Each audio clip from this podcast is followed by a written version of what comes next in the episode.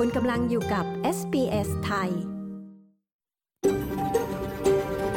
SBS A world of difference You're with SBS Thai on mobile, online and on radio คุณกำลังฟัง SBS ไทยทางโทรศัพท์มือถือออนไลน์ และวิทยุ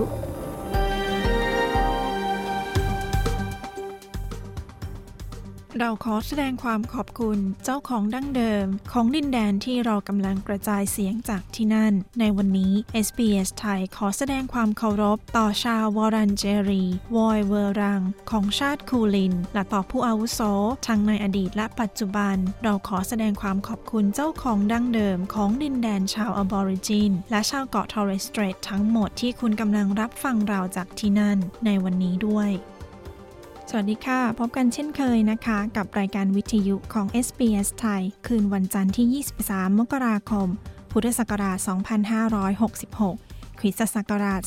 2023 ค่ะ สวัสดีวันปีใหม่ทางจันทรคติกับคุณผู้ฟังด้วยนะคะ ขอให้เป็นปีที่ดี มั่งคั่งร่ำรวย ไม่เจ็บไม่จนค่ะ ดิฉันชลดากรมยินดีดำเนินรายการสดจากห้องส่งที่เมลเบิร์นประเทศออสเตรเลีย ไปฟังเรื่องราวตัวอย่างของวันนี้กันค่ะ เอาง่ายๆไฟชอบที่เห็นกระติบข้าวเหนียวมาไกลถึงถึงออสเตรเลียไฟชอบที่เห็นรถตุกๆหรือรถสามล้อไทยรถเข็น หรือบัวรถน้ำอย่างเงี้ยเสียมจอบอย่างเงี้ยมาไกลถึงออสเตรเลียบทสัมภาษณ์คุณฝ้ายนะคะ วันนิสาศิลปบุตร กับเรื่องราวการสู้ชีวิตของผู้หญิงตัวเล็กๆ คนหนึ่งค่ะ ที่เริ่มต้นการย้ายมาออสเตรเลียต้องนับจากศูนย์ จนมีธุรกิจที่ประสบความสำเร็จในออสเตรเลียนะคะ หลายคนอาจเคยได้ยินชื่อคุณฝ้าย ซึ่งเป็นผู้จัดงานไทย Music Festival และ Facebook Group ตลาดสดเมลเบิร์นติดตามฟังกันนะคะ Rip currents are our number one hazard on our beaches, so they account for almost 25%, so a quarter of all drowning deaths around Australia, and we believe that number to be higher. However, this is based on the numbers which have been witnessed. หน้าร้อนนี้นะคะกับคำเตือนเรื่องอันตรายในการไปชายหาดที่ออสเตรเลีย หลายคนอาจนึกว่าอันตรายจะเป็นฉลาม แต่สิ่งที่ฆ่าชีวิตคนในออสเตรเลียนะคะ มีอีกสิ่งหนึ่งที่อันตรายมากเช่นกัน ติดตามฟังค่ะ แต่เราไปฟังสรุปข่าวในวันแรกของสัปดาห์นี้กันก่อนนะคะ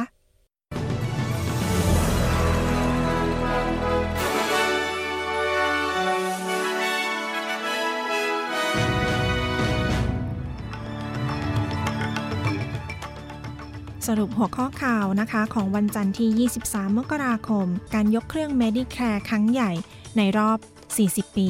รัฐวิกตอเรีย ยกเลิกเดินพาเหรด วันชาติออสเตรเลียค่ะ โรงเรียนแบนการใช้ ChatGPT เหตุกราดยิงในรัฐแคลิฟอร์เนียนะคะ ไปฟังรายละเอียดของข่าวในวันนี้กันค่ะ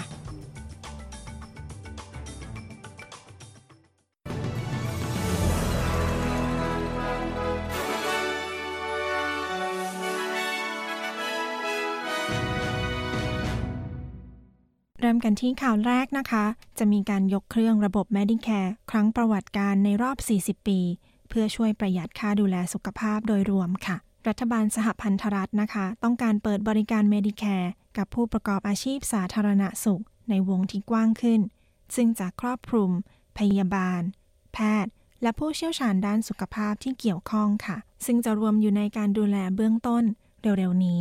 รัฐมนตรีกระทรวงสาธารณสุข แห่งรัฐบาลสหพันธรัฐ คุณมาร์คบัตเลอร์ กล่าวว่าระบบพยายามทำงานให้รองรับกับความต้องการ และ Medicare ควรปรับปรุงและทันสมัยมากขึ้น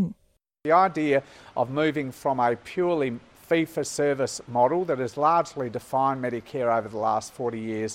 to something that's more blended.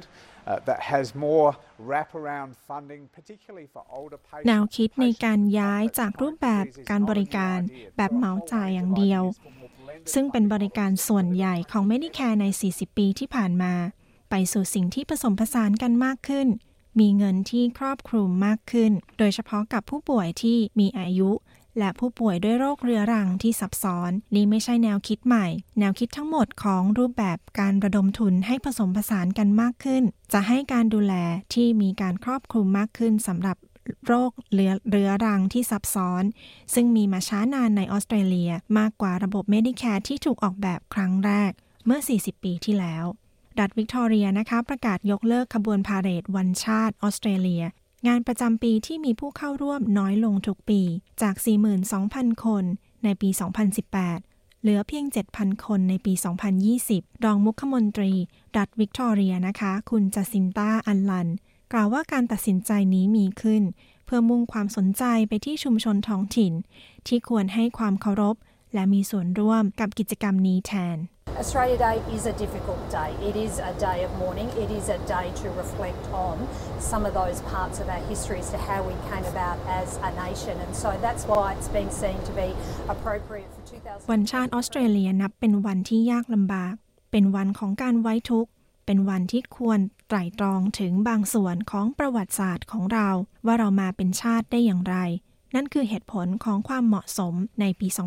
2023 แม้ว่าจะไม่มีขบวนพาเหรดนะคะ รัฐบาลรัฐวิกตอเรียก็จะยังจัดงานอีเวนต์อื่น ๆ รวมถึงพิธียกธงด้วยค่ะ ประชากรที่เมืองมอนเทเรพาร์ครัฐแคลิฟอร์เนีย ได้รวมตัวกันเพื่อไว้อาลัยให้แก่เหตุกราดยิง ในวันอาทิตย์ที่ 22 มกราคมที่ผ่านมาค่ะ เหตุเกิดที่ Dance Club ที่มีผู้เสียชีวิต 10 ราย และบาดเจ็บ 10 ราย ผู้ต้องสงสัยฮูแคนทรานวัย 72 ปีนะคะ พบว่าเสียชีวิตจากบาดแผล จากการยิงตัวตายในรถตู้ หลังเผชิญหน้ากับตำรวจที่เมืองทอร์เรนซ์รัฐแคลิฟอร์เนีย ประธานาธิบดีโจไบเดน สั่งให้มีการลดธงลงที่ทำเนียบขาว และหน่วยงานรัฐบาลอื่นก็ลดธงลงเช่นกัน เพื่อร่วมไว้อาลัย ให้แก่เหยื่อของโศกนาฏกรรมในครั้งนี้ มีการเปิดศูนย์ช่วยเหลือผู้ประสบภัยที่มอนเทเรพาร์คนะคะ และหน่วยปฏิบัติการฉุกเฉิน ก็พร้อมให้ความช่วยเหลือแก่ญาติผู้บาดเจ็บ ในช่วงการเฉลิมฉลองเทศกาลปีใหม่ตามจันทรคติค่ะ ซึ่งขณะนี้เจ้าหน้าที่ก็ยังคงทำการสืบสวนแรงจูงใจของมือปืนนะคะ เราขอแสดงความเสียใจแก่เหยื่อผู้เสียชีวิตด้วยค่ะ ข่าวจากประเทศไทยประจำวันนี้นะคะ ข่าวดีสำหรับสิทธิประโยชน์ของผู้ใช้บัตรทอง 30 บาทที่ประเทศไทยค่ะ วันนี้นายอัธพร ลิมปัญญาเลิศ รองเลขาธิการสำนักงาน หลักประกันสุขภาพแห่งชาติ หรือสอปสชแถลงสิทธิประโยชน์ รับบริการตรวจคัดกรอง เพื่อค้นหาการกลายพันธุ์ของยีนโรคมะเร็งเต้านมโดยบัตรทอง ตามระบบหลักประกันสุขภาพแห่งชาติค่ะ โดยผู้ที่จะได้รับบริการ คือผู้ป่วยมะเร็งเต้านมตามเกณฑ์ที่มีความเสี่ยงสูงนะคะ และจะเตรียมขยายสิทธิประโยชน์อื่น ๆ เช่น ประกันสังคม และสวัสดิการข้าราชการค่ะสำหรับผู้ที่อยู่ในเกณฑ์นะคะ 1. ผู้ป่วยที่ได้รับการวินิจฉัยว่าเป็นโรคมะเร็งเต้านม ที่มีอายุไม่เกิน 45 ปี ผู้ป่วยที่ได้รับการวินิจฉัยว่าเป็นโรคมะเร็งเต้านม ที่มีอายุระหว่าง 46-50 ปี และเคยมีประวัติเป็นโรคมะเร็งซ้ำหลายครั้ง หรือมีญาติสายตรงอย่างน้อยหนึ่งคน มีประวัติเป็นโรคมะเร็งเต้านม มะเร็งรังไข่ มะเร็งตับอ่อน หรือมะเร็งต่อมลูกหมากค่ะ ญาติสายตรงในที่นี้คือ พ่อ แม่ พี่น้อง หรือบุตรของผู้ป่วยมะเร็งเต้านมนะคะ 3. คือผู้ป่วยที่ได้รับการวินิจฉัยว่าเป็นโรคมะเร็งเต้านม ที่มีอายุมากกว่าหรือเท่ากับ 50 ปีค่ะ โดยนายอัธพรกล่าวว่า ข้อมูลจากองค์การอนามัยโลก ระบุว่าความถี่ของผู้ป่วยมะเร็งเต้านม เพศหญิงในประเทศไทย มีอยู่ที่ 213.32 คนต่อ 1 0 0 0 0แสนคน และส่วนหนึ่งเกิดจากการถ่ายทอดทางพันธุกรรมค่ะ ซึ่งผู้ที่มียีนเสี่ยงมะเร็งเต้านม มีความเสี่ยงจะเป็นมะเร็งเต้านมสูงถึง 80%และทั้งหมดนี้นะคะ คือสรุปข่าวประจำวันจันทร์ที่ 23 มกราคมค่ะ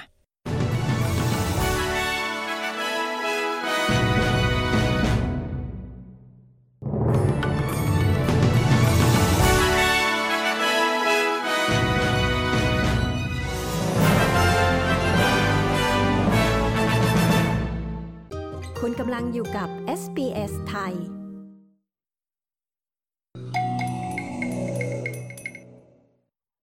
คุณกำลังฟังรายการวิทยุ SBS ไทยนะคะ ออกอากาศสดจากห้องส่ง ในเมืองเมลเบิร์น ออสเตรเลีย กับดิฉันชลดากรมยินดีค่ะ คุณผู้ฟังสามารถติดตาม SBS ไทยได้หลายช่องทางนะคะ ทั้งทางเว็บไซต์ www.sbs.com.au/thai มีข่าวอัปเดตรายวัน ฟังรายการสด ฟังพอดแคสต์ได้ค่ะ Facebook Page SBS ไทยของเราก็อัปเดตข่าวสารทุกวันนะคะ และเรื่องที่มีคนอ่านมากที่สุดสัปดาห์ที่แล้ว ก็ยังเป็นเรื่องของพาสปอร์ตออสเตรเลียไปไหนได้บ้าง โดยไม่ต้องทำวีซ่า ตามอ่านกันได้นะคะ รายการวิทยุออนไลน์ของเรานะคะ ฟังได้ทางเว็บไซต์ ทางแอป SBS Radio ทางช่อง SBS Radio ช่องที่ 2 ฟังผ่านโทรทัศน์ เลือกช่อง 38 นะคะ ฟังรายการวิทยุของ SBS ไทยนะคะ ออกอากาศสด ทุกคืนวันจันทร์ และวันพฤหัสบดี เวลาสี่ทุ่มตรงของออสเตรเลียค่ะ สามารถฟังย้อนหลังเวลาที่สะดวกได้ทางเว็บไซต์เช่นกันนะคะ หรือทางพอดแคสต์แพลตฟอร์มทุกที่ค่ะ ข่าวฝากประชาสัมพันธ์นะคะ งานตลาดไทย หรือ Thai Town Lunar Festivalจะมีในวันที่ 4 ถึง 5 กุมภาพันธ์ เวลา 11.30 ถึง 18.00 น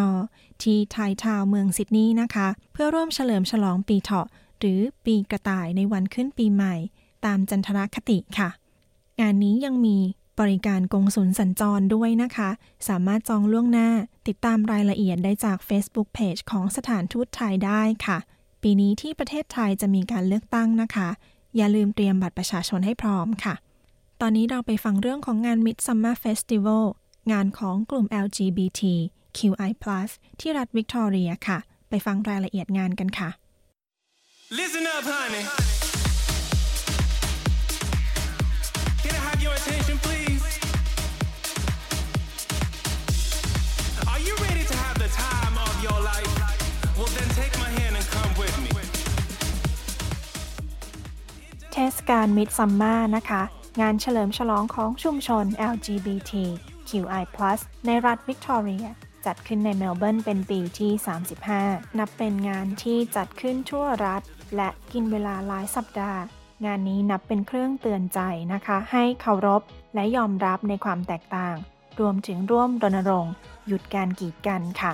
คุณสเตฟานีคอเซตติผู้สื่อข่าวของ SBS มีรายละเอียดในเรื่องนี้นะคะ ดิฉันชลดากรมยินดี SBS ไทยเรียบเรียงและนำเสนอค่ะ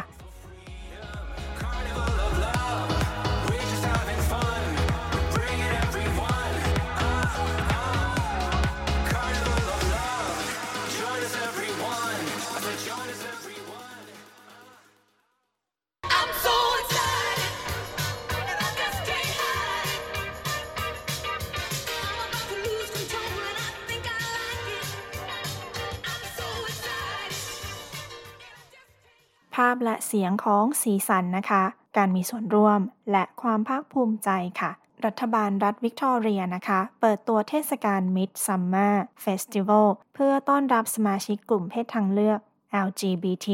QI+ ทางด้านรัฐมนตรีสตีฟดีโมปูลัส รัฐมนตรีกระทรวงเพื่อการสร้างสรรค์ กล่าวว่าเทศกาลนี้เป็นสัญลักษณ์ของครอบครัว ความสนุก ความคิดสร้างสรรค์ การเคารพกันและกัน และความเท่าเทียมกันค่ะ like this is a place for everybody in Victoria, not just uh, queer Victorians. This is for allies, for everybody. เหมือนว่าที่แห่งนี้เป็นสถานที่ของทุกคนในรัฐวิกตอเรีย ไม่ใช่แค่กลุ่มไม่ระบุเพศ ในรัฐวิกตอเรีย นี่เป็นงานสำหรับพันธมิตรสำหรับทุกคน รัฐบาลรัฐวิกตอเรียนะคะ ประเมินว่าจะมีผู้เข้าร่วมงานประมาณ 250,000 คน คุณแคเรนไบรอัน ผู้บริหารระดับสูงของงานมิดซัมมากล่าวว่างานนี้เป็นโอกาสในการร่วมส่งเสริมพลัง We have a lot of work for our senior communities, everyone in between, all cultures, an incredibly strong disability program, access for all, but also work by disabled artists. Uh, with them. เรามีการจัดงานหลายงานสำหรับชุมชนผู้สูงอายุของเราคนทั่วไป ทุกวัฒนธรรม โปรแกรมสำหรับผู้พิการเป็นงานที่ทุกคนเข้าร่วมได้ และเรายังคงทำงานร่วมกับศิลปินผู้พิการอีกด้วย นอกจากนี้นะคะ โปรแกรมงานมิซัมมายังมีเทศกาลเฉลิมฉลองดรากที่เป็นชนพื้นเมือง ที่ฟุตสเครคุณไบรอันกล่าวว่าเป็นงานของกลุ่มที่หลากหลายต่างๆ ที่รวมตัวกันเพื่อสร้างความสัมพันธ์ที่มีความหมาย There is still misunderstandings and discrimination that occurs, and the very best way to address that is personal connection and the sharing of stories. And that's what festivals do really well. Um, and also, after the last few years, I think the importance of gathering together and experiencing. ยังคงมีความเข้าใจผิดและการกีดกันที่ยังคงเกิดขึ้น และวิธีที่ดีที่สุดในการจัดการเรื่องนี้ คือการสร้างความสัมพันธ์ที่จะเชื่อมโยง และแบ่งปันเรื่องราวต่างๆ และนั่นเป็นสิ่งที่เทศกาลนี้ทำได้ดี ในช่วงไม่กี่ปีที่ผ่านมา ฉันคิดว่าความสำคัญคือการรวมตัวกัน และสัมผัสช่วงเวลาเหล่านั้น ไม่ว่าจะเป็นการแสดงละครที่โรงละคร หรือนิทรรศการศิลปะ หรือในงานนี้กับอีก1 0 0 0 0แสนคน เราทราบดีว่าการรวมตัวกันเหล่านี้สำคัญเพียงใด โดยงานนี้นะคะจะสิ้นสุดลงด้วยการเดินขบวนที่เรียกว่า Midsummer Pride March ซึ่งจะมีขึ้นในวันที่ 5 กุมภาพันธ์ค่ะ Are you ready to have the time of your life? Then let me take you with me to the carnival of love. It does not matter what you come from or what you look like, honey. All that matters is that you want to have a good old time. ที่จบไปนั้นนะคะ คือข่าวงานเฉลิมฉลองมิดซัมมาของชุมชน LGBT QI+ ในรัฐวิกตอเรีย และเดือนหน้าที่ซิดนีย์ก็จะมีงาน Mardi Gras้วยนะคะ รายละเอียดจากคุณสเตฟานีคอเซตติค่ะ ดิฉันชลดากรมยินดี SBS ไทยเรียบเรียงและนำเสนอค่ะ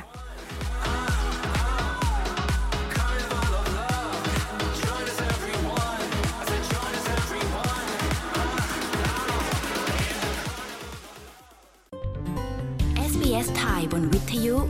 ออนไลน์ และบนโทรศัพท์เคลื่อนที่ของคุณ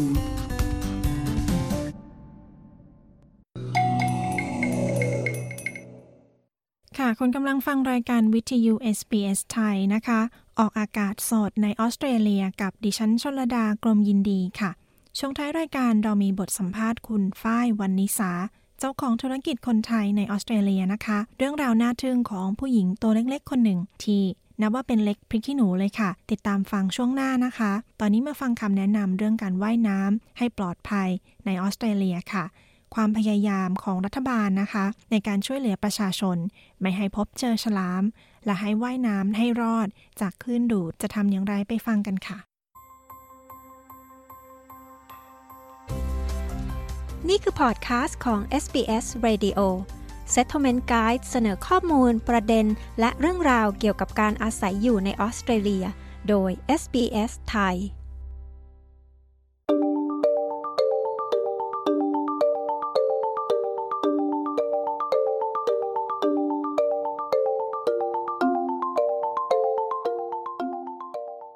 ลายคนนะคะมักนึกถึงสิ่งที่เป็นอันตรายในออสเตรเลีย ว่าคือฉลาม แต่กระแสน้ำวน นับเป็นสิ่งที่อันตรายที่รุนแรง และมักเกิดขึ้นบ่อยตามชายหาดค่ะ การทราบว่าจะเล่นน้ำที่ไหน และจะเล่นน้ำอย่างไร เป็นวิธีที่ดีที่สุดในการป้องกันอันตรายนะคะ คุณเมลิซาคอมปานโยนีผู้สื่อข่าวของ SBS รายงาน ดิฉันชลดากรมยินดี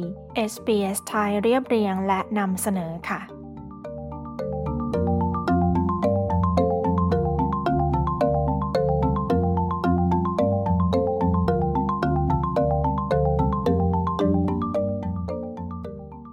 ออสเตรเลียนะคะมีชายหาดเกือบ 12,000 แห่ง และมีชายหาดที่มีไลฟ์การ์ดหรือหน่วยกู้ภัยช่วยคนตกน้ำน้อยกว่า 5%โดยมีตัวเลขผู้เสียชีวิตจากการจมน้ำตามชายหาด โดยเฉลี่ย 122 รายทุก 12 เดือน และส่วนใหญ่เกิดจากกระแสน้ำวน หรือคลื่นดูดค่ะ หรือที่ภาษาอังกฤษเรียกว่า rip currents นะคะ คุณเชนโดล ผู้จัดการทั่วไปของหน่วยรักษาความปลอดภัยประจำชายหาด แห่ง Surf Life Saving Australia กล่าวว่ามีปฏิบัติการกู้ภัย 10,000 ครั้ง จากการถูกคลื่นดูดเมื่อปีที่ผ่านมาค่ะ Rip currents are our number one hazard on our beaches, so they account for almost 25%, so a quarter of all drowning deaths around Australia, and we believe that number to be higher. However, this is based on the numbers which have been witnessed. So last year we had 141คลื่นดูดเป็นอันตรายอันดับหนึ่งบนชายหาด นับเป็นเกือบหนึ่งในสี่สาเหตุของการเสียชีวิตจากการจมน้ำในออสเตรเลีย และเราเชื่อว่าจริง ๆ แล้วมีจำนวนมากกว่านี้ แต่นี้เป็นตัวเลขที่มีคนพบเห็น ในปีที่ผ่านมาเรามีตัวเลขผู้เสียชีวิต จากการจมน้ำที่ชายหาดทั้งหมด 141 ราย เป็นตัวเลขที่น่าเศร้าใจ และประมาณ 36 ราย เกิดจากการถูกคลื่นดูด กระแสน้ำวนนะคะ เป็นร่องน้ำลึกและเชี่ยว ซึ่งน้ำจะเคลื่อนไปในทิศทางตรงข้ามกับคลื่น มันจะดึงคุณออกจากชายหาด และออกไปในทะเล และกระแสน้ำวนมักมองเห็นได้ยาก คุณดอลกล่าว We know that two out of three people who say they can spot a rip current actually get it wrong. If you see the surf coming in and you see parts where it's no surf, you may think that's a safer spot, but that probably means that's the water moving the opposite direction And that's why there's เรารู้ว่ามีสถิติ2ใน3คนที่มักพูดว่าสามารถบอกได้ ว่าตรงไหนมีคลื่นดูด ซึ่งมักจะบอกผิด หากคุณเห็นคลื่นซัดเข้าฝั่งและบริเวณที่ไม่มีคลื่นเลย คุณอาจคิดว่าตรงนั้นเป็นจุดที่ปลอดภัย แต่นั่นอาจหมายความว่าน้ำกำลังซัดออกไป ในทิศทางตรงกันข้าม และนั่นคือสาเหตุที่ไม่มีคลื่นในบริเวณนั้น เรามีป้ายที่บอกว่า สีขาวเป็นสัญญาณที่ดี คุณจะเห็นคลื่นเป็นแนวสีขาว สีเขียวเป็นสัญญาณที่ไม่ดี นั่นหมายความว่าสีเขียวคือสีในบริเวณที่ลึก และน้ำเคลื่อนไปในทิศทางตรงกันข้าม คลื่นดูดนะคะอาจเป็นอันตรายถึงชีวิต หากคุณติดอยู่ในกระแสน้ำคลื่นดูด หน่วยกู้ภัยมีคำแนะนำดังนี้ค่ะ 1. สงบนิ่งและประหยัดพลังงานของคุณไว้ 2. ยกแขนขึ้น และตะโกนขอความช่วยเหลือ 3. ลอยตัวไปกับคลื่น มันอาจพาคุณกลับไปสู่ที่ตื้นได้ หรือว่ายไปในทางที่ขนานกับชายหาด หรือไปในทางที่คลื่นสัตว์ออกไป เพื่อออกจากกระแสน้ำดูดค่ะ คุณดอกล่าวว่าสิ่งที่ดีที่สุด คือการว่ายน้ำในบริเวณที่ปลอดภัยค่ะ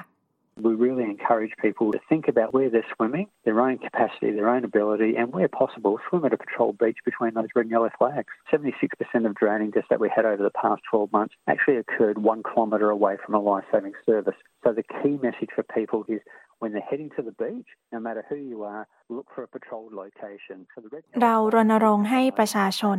ไตร่ตรองว่าพวกเขาจะไปว่ายน้ำที่ไหน ศักยภาพของพวกเขา ความสามารถในการว่ายน้ำ และว่ายน้ำที่ชายหาดที่มีการลาดตระเวนว่ายในบริเวณที่มีธงสีแดงและธงสีเหลือง 76%ของการจมน้ำเสียชีวิต ใน 12 เดือนที่ผ่านมา เกิดขึ้นห่างออกไปจากบริเวณที่มีหน่วยกู้ภัย 1 กิโลเมตร ข้อความสำคัญสำหรับผู้ที่กำลังจะไปทะเล คือไปชายหาดที่มีการลาดตระเวนธงสีแดงและเหลืองเป็นสัญลักษณ์ บอกว่าเป็นบริเวณที่ปลอดภัย เป็นบริเวณที่มีการลาดตระเวนของหน่วยกู้ภัย หากเกิดปัญหาพวกเขาสามารถช่วยคุณได้ ในทางตรงกันข้ามนะคะ กับการจมน้ำในทะเล การโจมตีของฉลาม กลับเป็นเรื่องที่ไม่ค่อยเกิดขึ้น และมีเพียงแค่ประปราย ดรฟีบีเมเกอร์เจ้าหน้าที่อนุรักษ์สัตว์ป่า แห่งสมาคมอนุรักษ์ทารองกาซึ่งรวบรวมข้อมูลเหตุการณ์การโจมตีของฉลามในออสเตรเลีย นับตั้งแต่ทศวรรษที่ 18 Australia has the second highest number of total bites in the world. The first is the USA, and we've actually risen from an average of nine bites a year between 1990 and 2000 up to 22 bites a year from 2010 to 2020. Luckily for ออสเตรเลียมีตัวเลขจำนวนที่มีฉลามกัดเป็นอันดับที่2ของโลก อันดับหนึ่งคือสหรัฐอเมริกา ตัวเลขของเรา เพิ่มขึ้นจากเฉลี่ย 9 ครั้งต่อปี ในช่วงปี 1990 เป็น 22 ครั้งต่อปี ระหว่างปี 2010 ถึง 2020 เรายังโชคดีที่จากจำนวนทั้งหมด มีตัวเลขการเฉลี่ยการเสียชีวิต 1 รายต่อปี นี่อาจเป็นเพราะโซเชียลมีเดีย มันไม่ได้หมายความว่ามีคนถูกกัดมากขึ้น มันหมายความว่าเรารู้ถึงเรื่องนี้ ฉลามไม่ได้มองว่ามนุษย์น่ารับประทานเป็นพิเศษนะคะ มันไม่ได้ตั้งใจว่ายมาหาพวกเรา คุณเมเกอร์อธิบาย I don't think they have the cognitive ability to discriminate between different mammals. Really, they're quite opportunistic feeders. We find in from the data that often if a shark does bite a human, more often than not, it has that one bite and then turns away. ฉันไม่ได้คิดว่าพวกมันมีความสามารถในการแยกแยะสัตว์เลี้ยงลูกด้วยนมที่แตกต่างกันได้ จริง ๆ แล้วพวกมันเป็นนักล่าที่ฉวยโอกาส จากสถิติเราพบว่าฉลามที่กัดมนุษย์นั้น บ่อยครั้งมันจะกัดแค่เพียงครั้งเดียว และหนีไปอย่างรวดเร็ว มีความเป็นไปได้ที่คุณอาจอยู่ผิดที่ ผิดเวลา และจากมุมมองของฉลามแล้ว มันไม่ได้สำคัญว่าจะเป็นมนุษย์ แมวน้ำหรือเต่า อันที่จริงมีฉลามไม่กี่สายพันธุ์ ที่เป็นอันตรายต่อมนุษย์ คุณมาเซลกรีนหัวหน้าโครงการฉลามจากกรมอุตสาหกรรมพื้นฐาน แห่งรัฐนิวเซาท์เวลส์กล่าว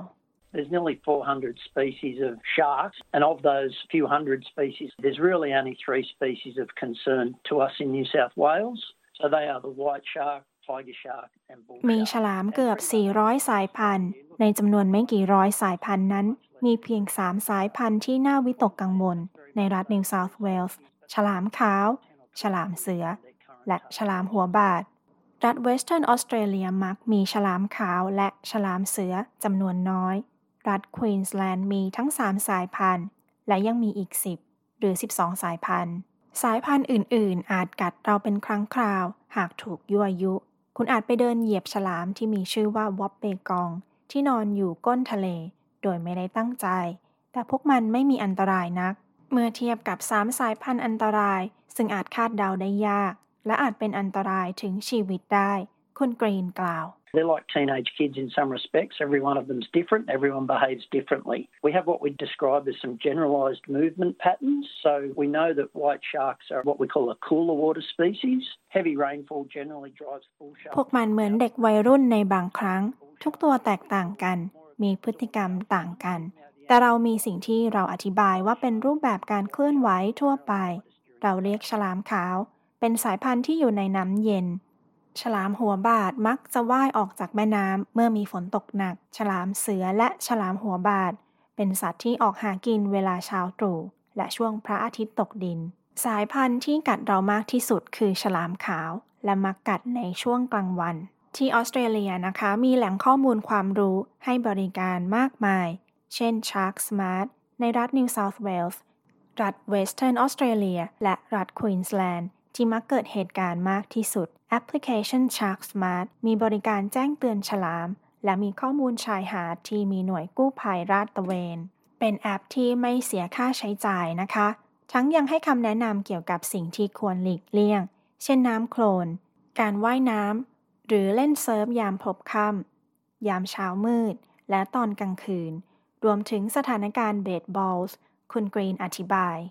When you see lots of birds diving, that's a strong indication to you that there is a lot of bait fish in the water. Little fish means big fish, big fish means sharks. There's usually animals underneath. เมื่อคุณเห็นฝูงนกดำผุดดำว่ายเป็นสิ่งบ่งชี้ว่ามีปลาที่เป็นเหยื่อจำนวนมากในน้ำ ปลาเล็กหมายถึงปลาใหญ่ ปลาใหญ่ หมายถึงฉลาม หมายความว่ามักจะมีสัตว์ว่ายน้ำอยู่ใต้ฝูงปลาเล็ก เพื่อขับให้พวกมันว่ายขึ้นสู่ผิวน้ำ แล้วเราจะแจ้งเตือนว่า ให้หลีกเลี่ยงการว่ายน้ำ และเล่นเซิร์ฟในบริเวณใกล้เคียง หรือที่เรียกว่า bait balls ทางรัฐ New South Wales และรัฐ Western Australia นะคะ มีโครงการลดการเผชิญกับฉลาม ที่นับว่าดีที่สุดในโลก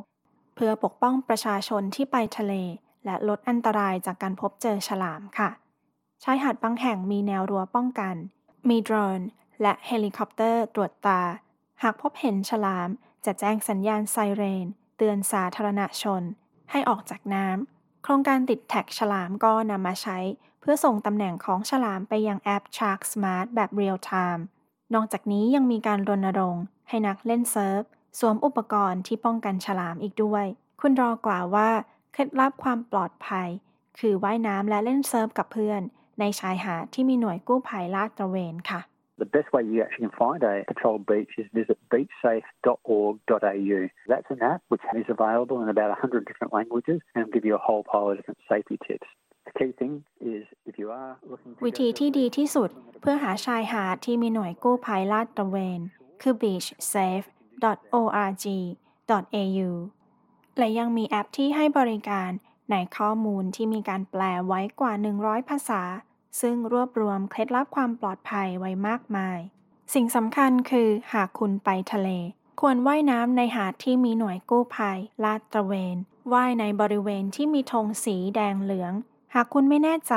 ให้ตรวจสอบสถานการณ์ก่อน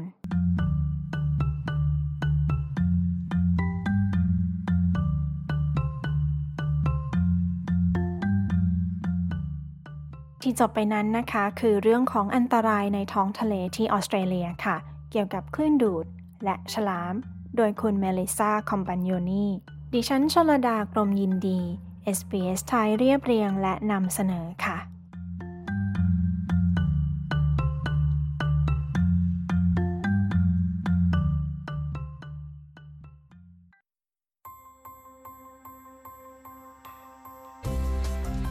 ผ่านไปเป็นพอดแคสต์ของ SBS Radio ฟังสารคดี Settlement Guide เพิ่มเติมได้ที่ sbs.com.au forward slash thai คุณกำลังฟัง SBS ไทย You're listening to SBS Thai เข้าสู่ช่วงสัมภาษณ์นะคะของ SBS ไทยกับดิฉันชลดากรมยินดีค่ะ ไปฟังบทสัมภาษณ์ของคุณฝ้ายวันนิสานะคะ กับเรื่องราวต่อสู้ชีวิตของเธอจนมีวันนี้ค่ะ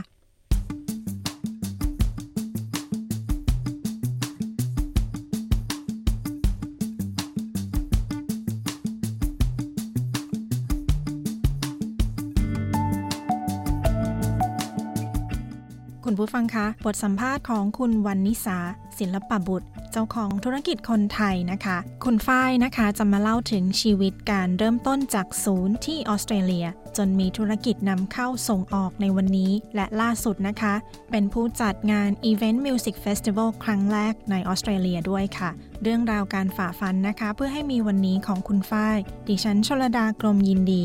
SBS ไทยรายงานค่ะ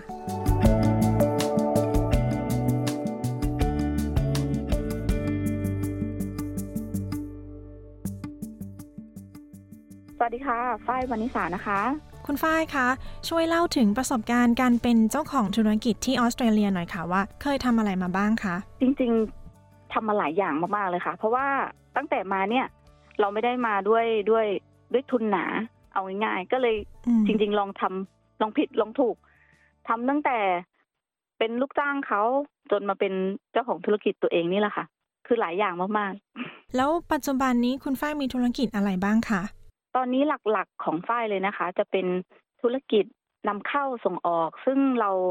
นำเข้าสินค้าจากไทยมาออสเตรเลีย จากประเทศจีนมาออสเตรเลียค่ะ แล้วก็จะมีถ้าออนไซต์ก็จะมี building construction ด้วย แล้วก็มี electric bike ประมาณนี้ค่ะ ทุกสิ่งที่เคยทำมาเนี่ยค่ะ คุณฝ้ายชอบทำอะไรมากที่สุดคะจริงๆฝ้ายชอบขายของสนุกสนานแล้วก็ enjoy กับการกับการขายของ ไทยๆขายของ traditional ไทยของโบราณของที่มาจากไทยที่มันหายากๆอย่างเงี้ยค่ะ ชอบมาก ขอถามได้ไหมคะว่าตอนที่อยู่เมืองไทยนี่เคยมีประวัติในการที่ทำธุรกิจมาก่อนไหมคะ หรือว่ามาเริ่มทำที่นี่เลยคะมาเริ่มทำที่นี่ค่ะ เพราะว่าเหมือนเวลาเราย้ายมาอยู่ต่างประเทศอะนะคะ ทุกคนน่ะลองผิดลองถูกกันหมด จนสุดท้ายแล้วว่าเราเราถึงจะมารู้ว่าตัวเราเองชอบที่จะทำอะไรค่ะ แล้วทำไมถึงเลือกที่จะทำขายของไทยอะคะ เพราะว่าถ้ากลับไปในคำถามเดิมคือฝ้ายชอบส่วนตัวเลยของฝ้าย ฝ้ายชอบที่เห็นเอาง่ายๆฝ้ายชอบที่เห็นกระติบข้าวเหนียว มาไกลถึงถึงออสเตรเลียฝ้ายชอบที่เห็นรถตุ๊กๆ หรือรถสามล้อไทยรถเข็น หรือบัวรดน้ำอย่างเงี้ยเสียมจอบอย่างเงี้ยมาไกลถึงออสเตรเลียมันมันมาถึงแล้วมันรู้สึกว่าเราแก้เหงาเราคิดถึงบ้านเราอืมแล้วหลาย ๆ คนคือลูกค้าของฝ้ายหลาย ๆ คนเอง พอเขาเห็นสินค้าอย่างเงี้ยตัวเขาเองเขาก็ happy เหมือนบางคนมาที่มาที่โกดังอะนะคะ บางบางท่านไม่ได้มาซื้อของเลยซ้ำแต่ว่าเขามาเพื่อที่จะมาดูว่า เอ้ยอันนี้ใช่เราเคยเห็นที่บ้านเรา เราคุณแม่เคยใช้อย่างเงี้ย ซึ่ง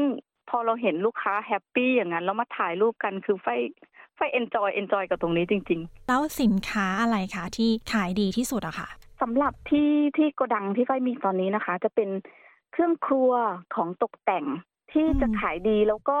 เอ่อรู้สึกเซอร์ไพรส์มากที่ลูกค้ามาแล้วแบบอยากได้และซื้อไปอายกตัวอย่างเลยโอ่งดินเผาที่มีฝาปิดอะค่ะอ๋อค่ะ ที่สมัยโบราณน่ะเขาเอาไปใช้ตามตามหนัง ที่เขาใส่น้ำไว้หน้าบันไดแล้วก็ไว้ล้างเท้าถูกไหมคะ ใช่ค่ะป้าใช่อะเอามา เพราะว่าส่วนตัวเราอะเราชอบชอบมีเราชอบเอาไปถ่ายรูปเล่นอะไรอย่างนี้ ลูกค้าซื้อไป แล้วไปวางหน้าบ้านเหมือนกัน คือฟิลอยากอยากใส่น้ำในตุ่ม แล้วก็ไม่รู้จะได้ล้างขาหรือเปล่าแต่แต่ต้องมีอย่างเงี้ย ส่วนใหญ่จะเป็นของ traditional จะขายดีมากๆเลย เพราะว่าลูกค้าซื้อไปแล้วเขา เขาได้รู้สึกว่าแบบเฮ้ยฉันฉันฉันโทรแบ็กอะค่ะ ฉันกลับไปในในในอดีตหรือ หรือภาพความทรงจำเขา ค่ะ หรือเหมือนว่าแบบมีสิ่งของหรืออะไรที่ทำให้นึกถึงว่าเหมือนได้อยู่ในประเทศไทยอะไรอย่างนี้ใช่ไหมคะในที่ใช่นี่ค่ะเหมือนเหมือนเหมือนกับได้กลับบ้านเอาง่ายๆทำตกแต่งบ้านตัวเองให้เหมือนให้เหมือนเราอยู่ประเทศไทยอืมอย่างเงี้ย แล้วมีคนต่างชาติเนี้ยค่ะ มาซื้อของมั่งไหมคะ ต่างชาติเยอะมากเลยค่ะ จะเป็นคนกัมพูชาอ๋อคนพม่าอืมคนศรีลังกา คนเวียดนาม คนมาเลเซีย อันนี้คือเมนหลักของเราเลยคือห้าสัญชาติ เพราะว่าวัฒนธรรมของเขา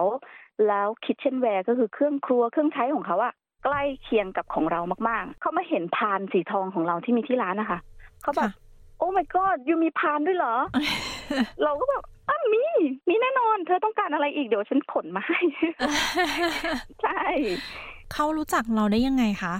อ่าผ่าน social network แล้วก็ Google Search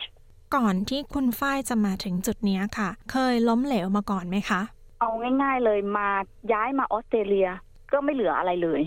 มาปุ๊บก็ไม่มีเลยเมื่อคือเมื่อก่อนเนี้ยสามีอะนะคะ ค่ะ เขาเขาจะมีร้าน ร้านใหญ่เลย อยู่หน้า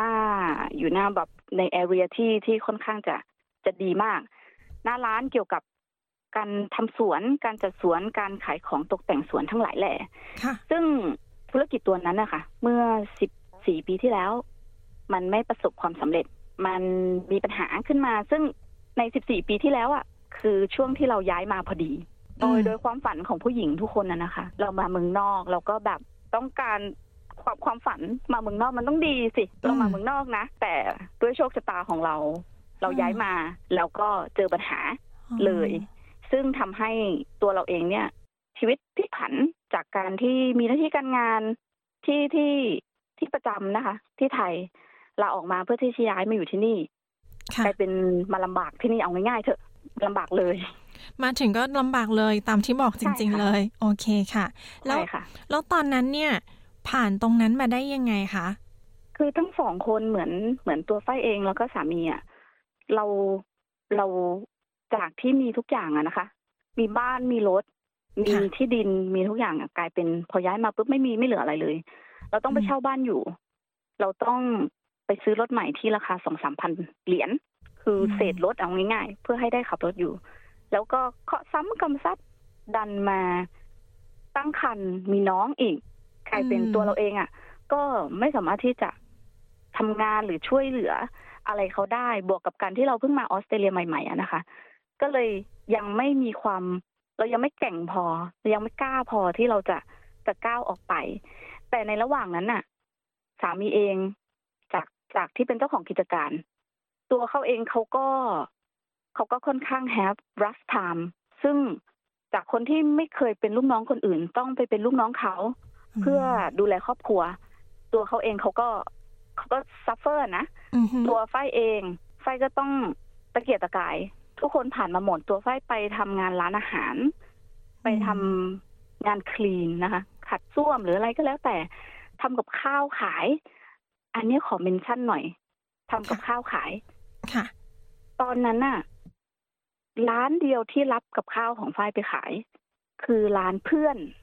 ที่ริชมอนด์ซึ่งทุกวันเนี้ย คือคุณวัดและคุณฝ้ายร้านตลาดไทยค่ะก็ยังจำจำตลอดเลยว่าเขาแบบคือเขาให้โอกาสเรามาก เราเป็นใครก็ไม่รู้ เข็นถุงกับข้าวไปบอกว่าขออนุญาตฝากพลากุ้งไปขายได้ไหมคะ เขาก็ยังรับของเราแล้วก็ อันนั้นน่ะคือจุดเริ่มต้นของการที่ว่าเฮ้ยเราสามารถขายของได้ ซึ่งการที่เราได้เงินสดจากการขายผ้ากุ้งอาทิตย์ละแค่สิบห้ากล่องอย่างเงี้ย เงินที่เราได้มาในส่วนต่างคือห้าสิบเหรียญคือไฟดีใจมากตอนนั้นห้าสิบเหรียญเงินสดอะ เรา เราแค่อยากกินก๋วยเตี๋ยวอะคุณลี่ เราแค่อยากแบบเฮ้ยเราอยากกินก๋วยเตี๋ยวที่ที่รู้สึกเหมือนเหมือนเราได้กินอะไรบ้างเพราะว่าตอนนั้นเราลำบากมาก เราไม่มีเงินสดเลยนะคะอืมเรามีชีวิตอยู่ด้วยการใช้บัตรเครดิต ซึ่งบัตรเครดิตก็แม็กซ์ไปที่เยอะมากๆหนี้สินก็เป็นหลักหลายแสนที่เราจะต้องหาเงินเพื่อที่จะไป ไปไปไปจ่ายหนี้ตรงนั้น แล้วก็ใช้บัตรเครดิตในการในการมีชีวิตอยู่ในแต่ละวัน การที่ฝ้ายไปขายผ้ากุ้ง แล้วได้เงินสดมา มันเป็นอะไรที่ที่แบบยิ่งใหญ่มากจริง ๆ เพราะว่าสมัยนั้นนะคะริชมอนด์ทั้ง street เลยอะ่ะเขาเขาไม่รับ card ถูกไหมคะส่วนใหญ่เขาจะรับเงินสดกันทั้งหมดแล้วเราไม่สามารถที่จะไปกินก๋วยเตี๋ยวได้ สมัยก่อนร้านก๋วยเตี๋ยวมันยังไม่เยอะขนาดนี้ไงนั่นแหละคือทุกวันนี้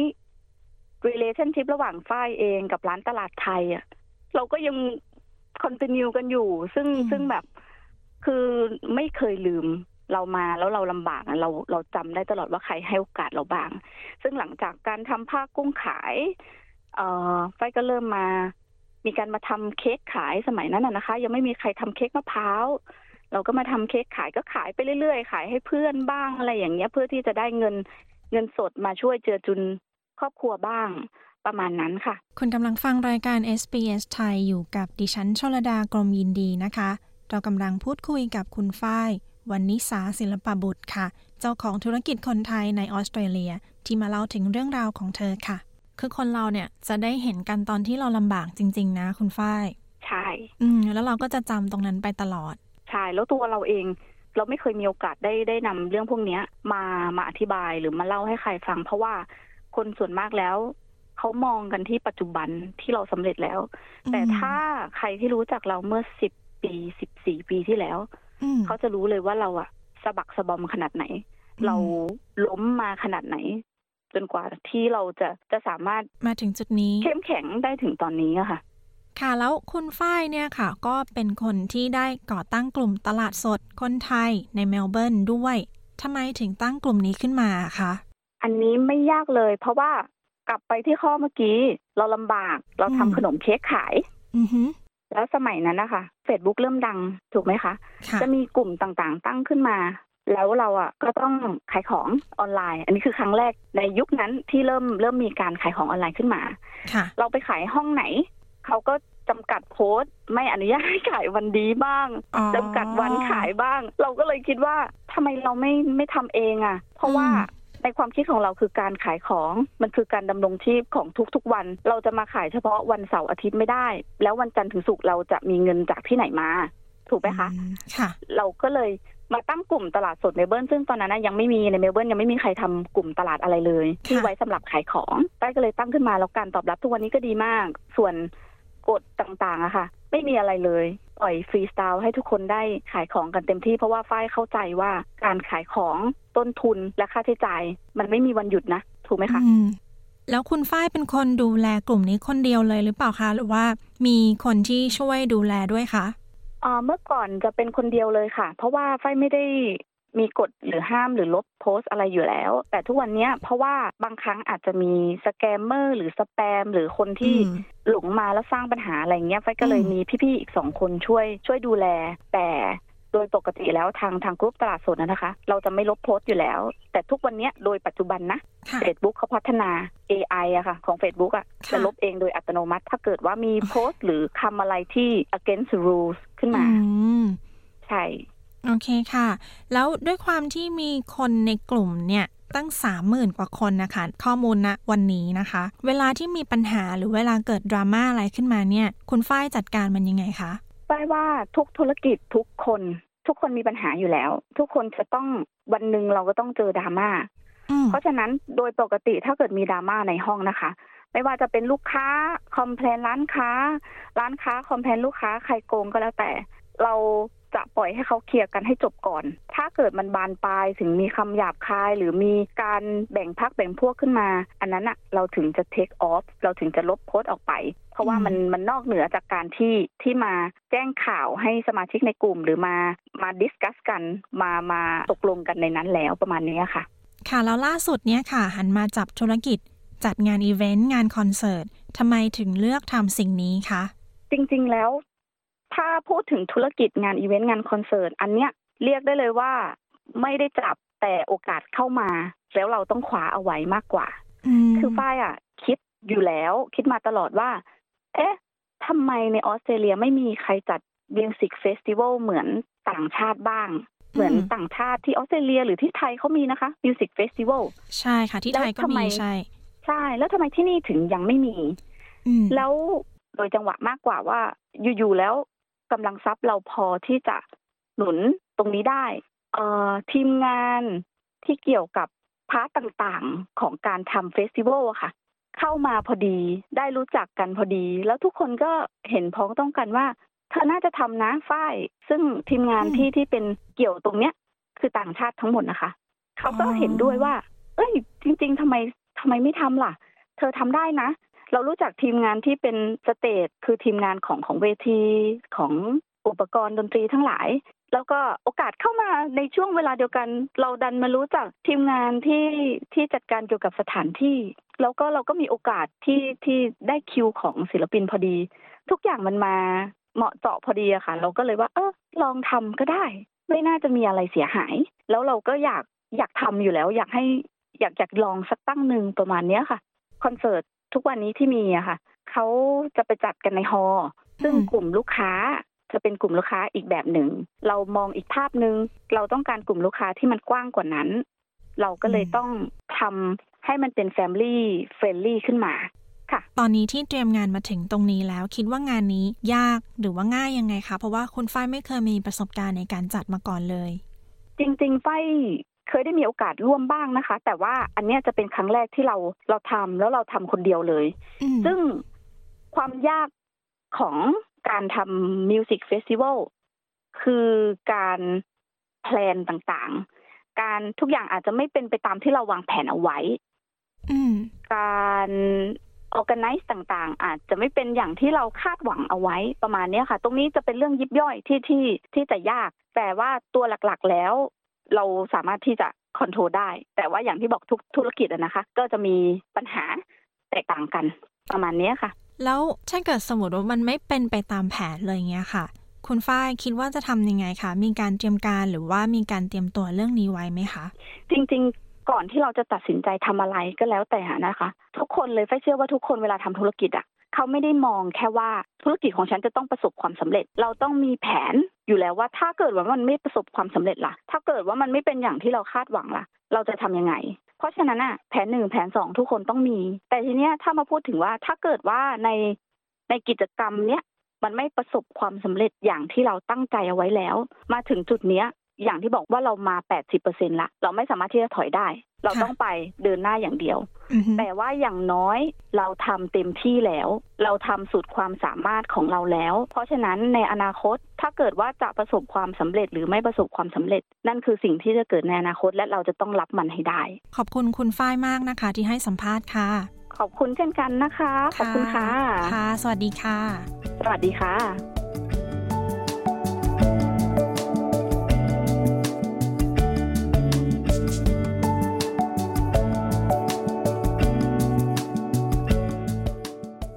ที่จบไปนั้นนะคะ คือบทสัมภาษณ์ของคุณฝ้ายวันนิสาศิลปบุตรค่ะ เจ้าของธุรกิจคนไทยในออสเตรเลียที่เริ่มต้นจากศูนย์นะคะ จนประสบความสำเร็จทุกวันนี้ค่ะ ดิฉันชลดากรมยินดี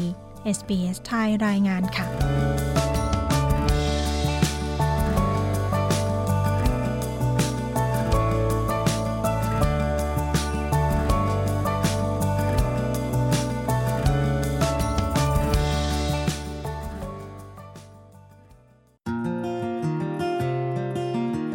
SBS ไทยออกอากาศทุกวันจันทร์และพฤหัสบดี